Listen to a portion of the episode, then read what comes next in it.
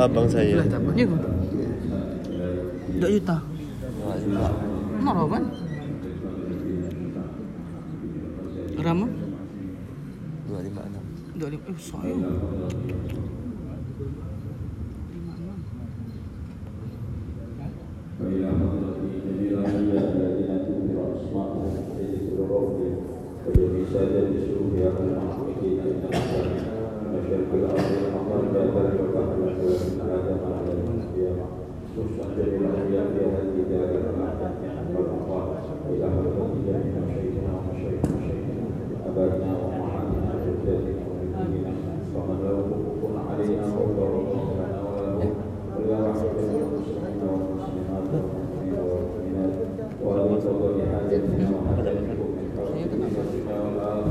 Apa khair?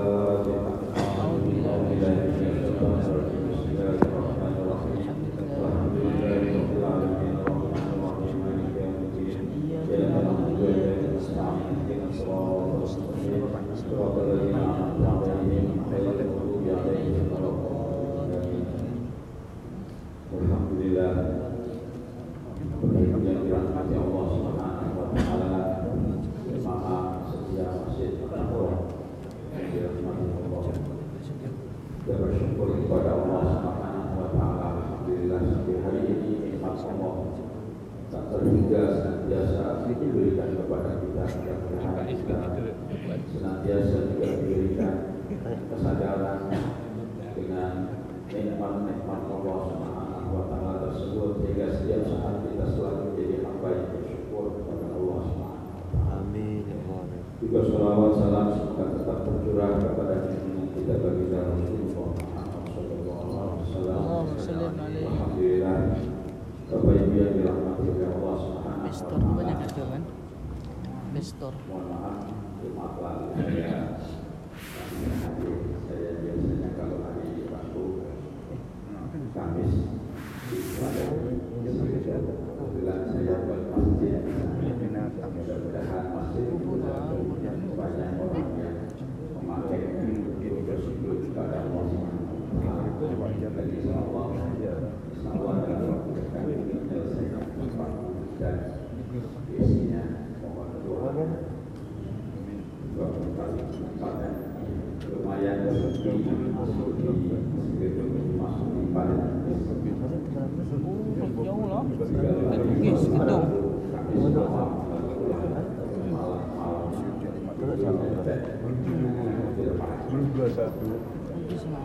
Bismillahirrahmanirrahim. Seterusnya wal maqalah atasi angka. Maqalah yang ke 19 itu anin Nabi dari Nabi Shallallahu Alaihi Wasallam bahwa sesungguhnya Rasulullah Muhammad Shallallahu Alaihi Wasallam annahu qala beliau bersabda arba'atun fil jannah khairun minal jannah. Rasulullah mengatakan arba'atun. Ada empat hal minal hisali artinya empat hal empat perkara fil jannah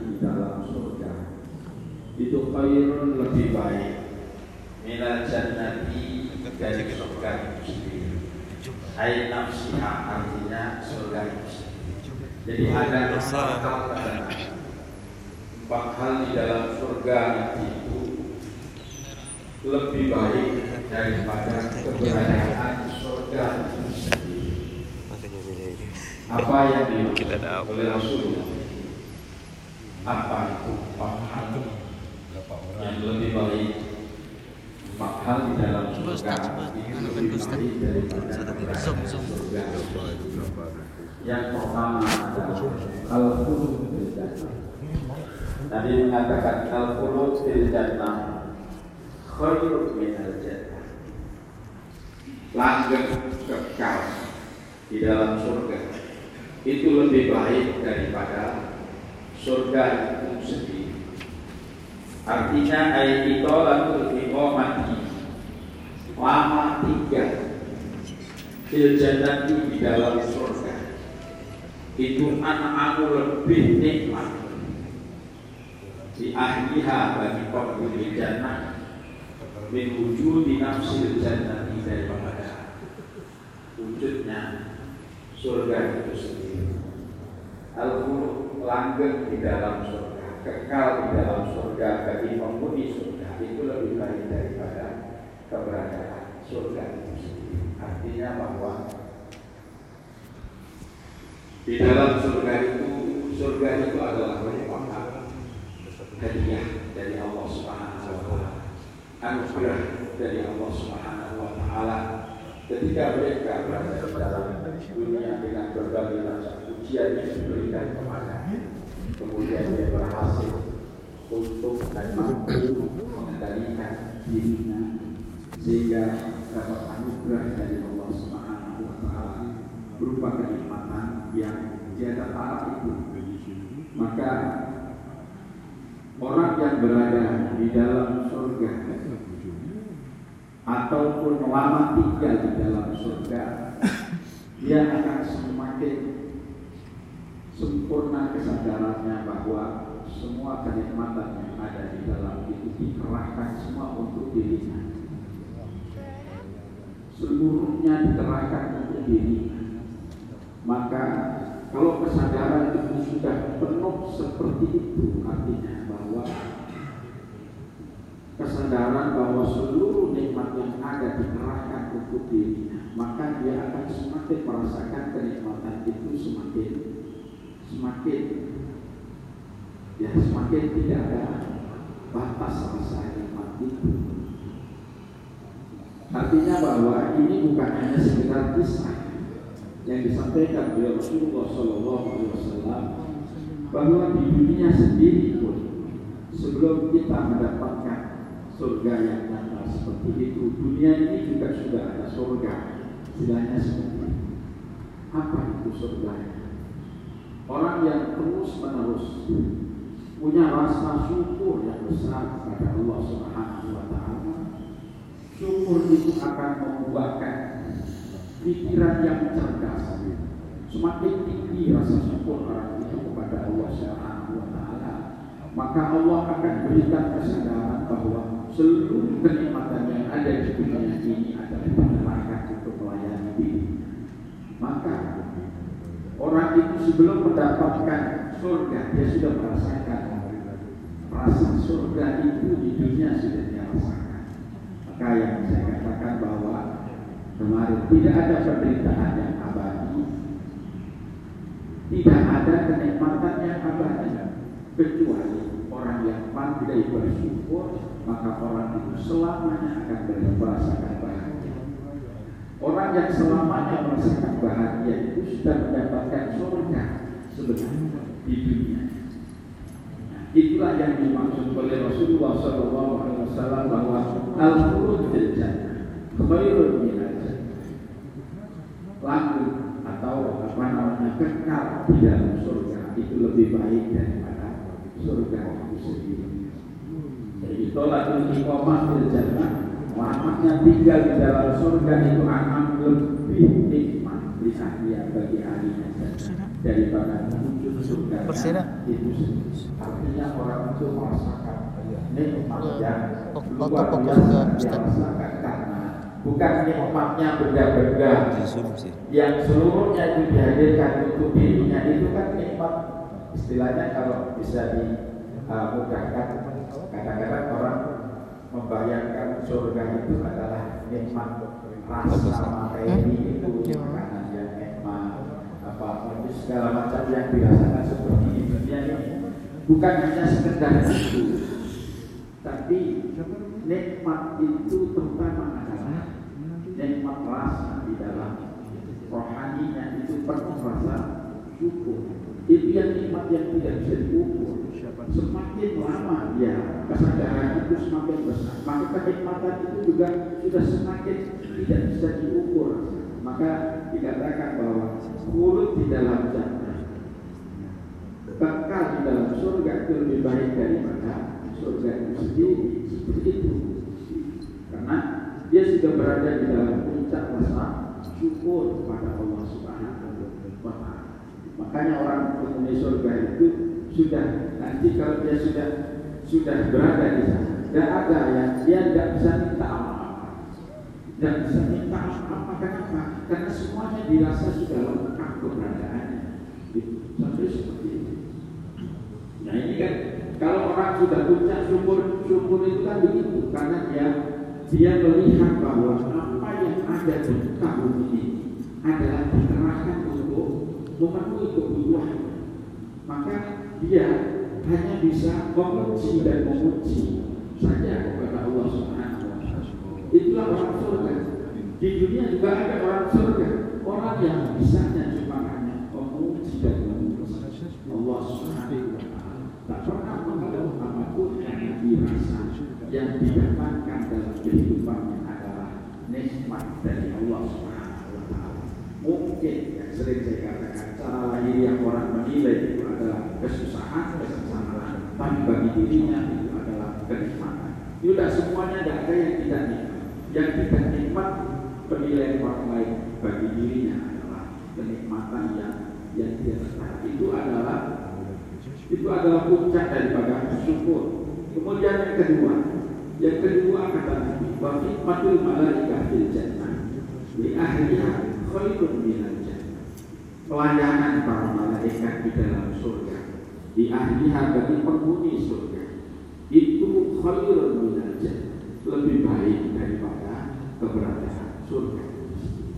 Pelayanan malaikat di dalam surga itu lebih baik daripada daripada keberadaan surga itu sendiri. Pelayanan bagi siapa? Bagi penghuni surga. Ini menandakan bahwa semua malaikat itu dikerahkan untuk melayani dirinya. Ini menandakan bahwa dirinya itu memperoleh derajat lebih daripada yang melayani. Hai, maksud masul malaikat tadul ala ziyadatil tifani ahli jannah. Kenapa? Karena melayaninya para malaikat itu menunjukkan atas lebih tingginya derajat daripada ahli surga itu. Dia rasakan itu kembali lagi kepada tadi dia sudah rasakan seluruh kenikmatan yang ada itu adalah puncak kenikmatan sehingga semua dirasakan melayani dirinya semua yang ada adalah untuk atau sebagai penghargaan kepada diri. Dan yang ketiga adalah wajiwal ambiya. Jiwal ambiya ini di dunia saja rasanya sudah sangat-sangat istimewa dan sangat-sangat menyenangkan.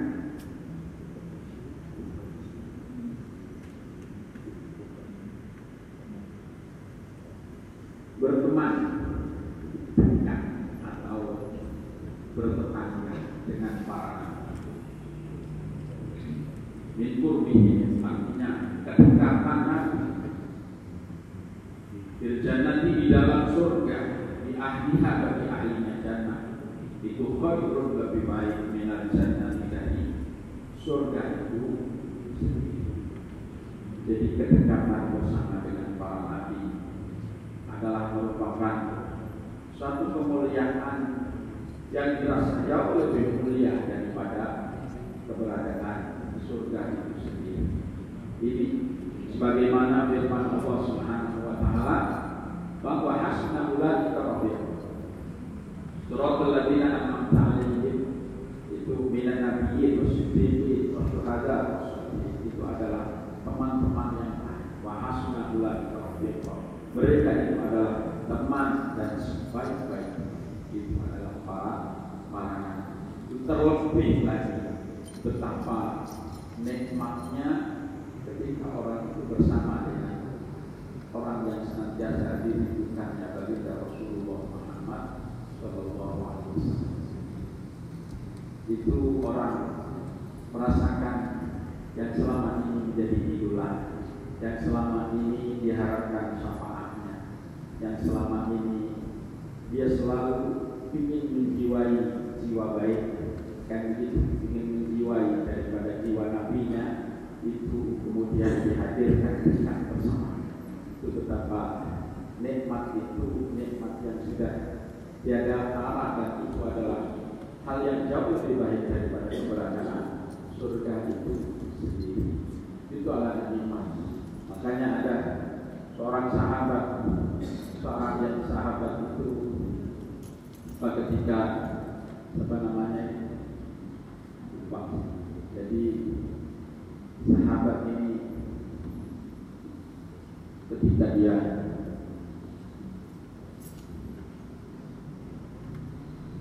setiap hari jumpa dengan Rasulullah Shallallahu Alaihi Wasallam setiap hari dia memiliki rasa mahabbah yang sangat tinggi kepada Rasulullah. Sampai-sampai hari-hari dia bertemu dengan Rasulullah tapi ketika pulang dia dia gelisah. Pokoknya bisa sedikit dia gelisah dengan dengan keberadaan diri gelisah gelisah. Sehingga semakin hari semakin hari orang ini dia badannya semakin kurus semakin habis semakin habis. Tanya sama Rasulullah kamu kenapa kamu sakit. Tidak ya Rasulullah. Tetapi dia bilang terus kenapa? Saya tidak bisa. Tidak bisa kalau itu istilahnya berpisah dengan denganmu ya Rasulullah setiap kumpul itu dia senang, dia gembira. Tapi kalau sudah pulang dia gelisah. Kepingin lagi ketemu lagi ketemu lagi. Begitu. Sehingga ketika sudah ditanya sama Rasulullah begitu tiba-tiba dia menangis. Tiba-tiba dia menangis. Menangisnya itu menangis. Jadi-jadi menangisnya. Sampai seperti anak kecil itu nangis ditanya kenapa kamu nangis kan kita sudah ketemu. Dia teringat bahwa satu saat hari itu pasti akan terjadi. Hari apa itu? Hari perpisahan. Dia dengan dengan Rasulullah. Dia bilang ya Rasulullah suatu saat suatu saat akan datang hari. Hari perpisahan. Ya Rasulullah itu dia teringat kalau kau kami semua selamat ya Rasulullah. Tentu surga jauh lebih tinggi daripada daripada aku. Katanya kalau saya masuk surga. Sedangkan kalau seandainya sama-sama masuk surga tentu surga lebih tinggi daripada surga. Kata untuk apa saya masuk surga? Tanpa bisa melihat sampai seperti itu itu rasa mahabbah yang dipunyai oleh sahabat. Maka kemudian turunlah ayat untuk kemudian menenangkan daripada sahabat termasuk di antaranya hadis almarhum ma'aman seseorang itu akan senantiasa bersama orang yang dicintai. Mudah-mudahan kita diberi oleh Allah hati yang selalu cinta dengan Rasulullah Muhammad Wasallam. Cinta dengan Allah dan cinta kepada orang-orang yang mencintai Allah Subhanahu Wa Taala. Itu rasa nikmat bersama para nabi itu lebih nikmat dirasa lebih baik dirasa bagi penghuni surga daripada keberadaan surga itu dan kemudian yang keempat ini adalah puncaknya. Puncaknya adalah faridullah ta'ala fil jannah. Ridho Allah di dalam surga. An ahliha dari ahlinya jannah. Itu khair lebih baik. Minal jannah dari surga itu sendiri ridho Allah itu kan yang selalu diharap dan selalu dicari. Dari saat ini kita selalu berusaha mencari ridhonya Allah Subhanahu wa taala. Kemudian dia dapati itu ridho jadi ridho itu artinya makna lain daripada ridho itu banyak. Masuk rasa cinta Allah Subhanahu wa taala itu terlihat. Orang itu kalau sudah memuncak keridhoannya atau ridho Allah Subhanahu wa taala berada di dalam dirinya maka dia rasakan tidak ada kenikmatan yang lebih daripada itu. Dan itulah puncak itu di antara ridwan Allah Taala akbaru min jami'in karena ridho Allah Subhanahu wa taala itu jauh lebih besar jauh lebih nikmat min jami'in ni'am dari semua nikmat-nikmat dari semua nikmat Itu tentu dari kesadaran dari awal itu tadi. Artinya bahwa ketika orang itu sudah memuncak rasa senangnya kepada Allah Subhanahu wa taala yang dia cari cuma ridho, ridho yang disenangi, ridho yang dicintai. Sehingga kadang-kadang kadang-kadang dia ini terlepas kesadaran syariatnya itu karena tergila-gila oleh ridhonya Tuhan, ridhonya Allah Subhanahu wa taala, ridho daripada kasihnya dari Allah Subhanahu wa taala. Maka orang yang mendapatkan ridho Allah Subhanahu wa taala ataupun dia rasakan kenikmatan seluruh nikmat adalah dari Allah Subhanahu wa taala dari dari mulai apa yang dia lakukan adalah semuanya anugerah Allah Subhanahu wa taala. Orang yang sudah dapat ridho dan ridhonya sampai memuncak itu itu merasakan tidak ada sedikit pun sedikit pun secuil pun nikmat yang hadir dalam kehidupannya kecuali dari Allah Subhanahu. Bahkan kadang tak menyadari itu entah itu dari manusia dari apa semuanya disadari adalah dari Allah Subhanahu wa taala. Sehingga rasa jatuh cintanya semakin tinggi semakin tinggi kalau orang itu sudah diberikan kesadaran orang yang selalu mendapatkan ridho Allah Subhanahu wa taala. Ketertarikan hatinya ini semakin besar, semakin besar karena dia sadar betul bahwa nikmat yang dia yang dia dapati itu bukan dari siapa pun kecuali dari Allah Subhanahu. Artinya mungkin orang ini lahiriahnya kadang-kadang terlihat seperti orang gila sampai seperti ini. Orang mengatakan orang itu sudah panah, panah itu bilang kesadaran. Ini kalau bertemu orang orang umum orang yang sudah merasakan panah itu orang bilang kesadaran. Sebenarnya orang itu bukan bilang kesadaran, tapi justru kesadarannya penuh tanpa ada tanpa ada gangguan dari segala yang ada. Itu adalah kesadaran penuh kepada Allah Subhanahu wa taala. Sehingga sehingga seakan-akan orang itu terlihat terlihat apa tak bisa mampu atau tak mampu mengendalikan dohirnya sehingga orang mengatakan oh itu orang mana orang yang sudah hilang kesadaran hilang kesadaran diri itu sebenarnya bukan kesadaran hilang kesadaran justru kesadarannya itu penuh dengan Allah Subhanahu wa taala. Karena karena dia sudah sudah tertarik dengan ridho Allah luar biasa karena dia sudah diberi rasa oleh Allah Subhanahu wa taala. Seperti itu seperti itu. Maka kadang-kadang itu kan ini orang yang sudah kenal dengan Allah marifat dengan Allah. Wali-walinya Allah itu kalau sudah kenal Allah tak perlu sholat. Dan kadang-kadang kita dengar gurauan seperti itu. Padahal tidak seperti itu maksudnya. Maksudnya kan tidak seperti itu. Di bahwa orang yang sudah betul-betul kenal Allah Subhanahu wa taala yang dia rasakan, yang dia lakukan bukan dia yang merasakan bukan dia perasaan dia bukan dia yang melakukan tapi semua itu adalah gerak Tuhan dari dirinya.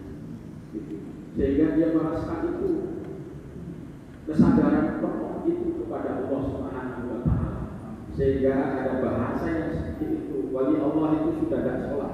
Artinya memang dia tidak sholat itu dalam artian bukan dirinya perasaan dia penuh kesadaran Allah Subhanahu wa taala yang menggerakkan dirinya ya terkadang terkadang mungkin secara lahiriah terlihat memang syariat itu kadang-kadang karena dia kontrol dirinya ini kontrol fisiknya itu itu sudah sudah lepas kadang-kadang seperti itu. Tetapi sekali lagi bahasa itu tidak bisa ditelan mentah.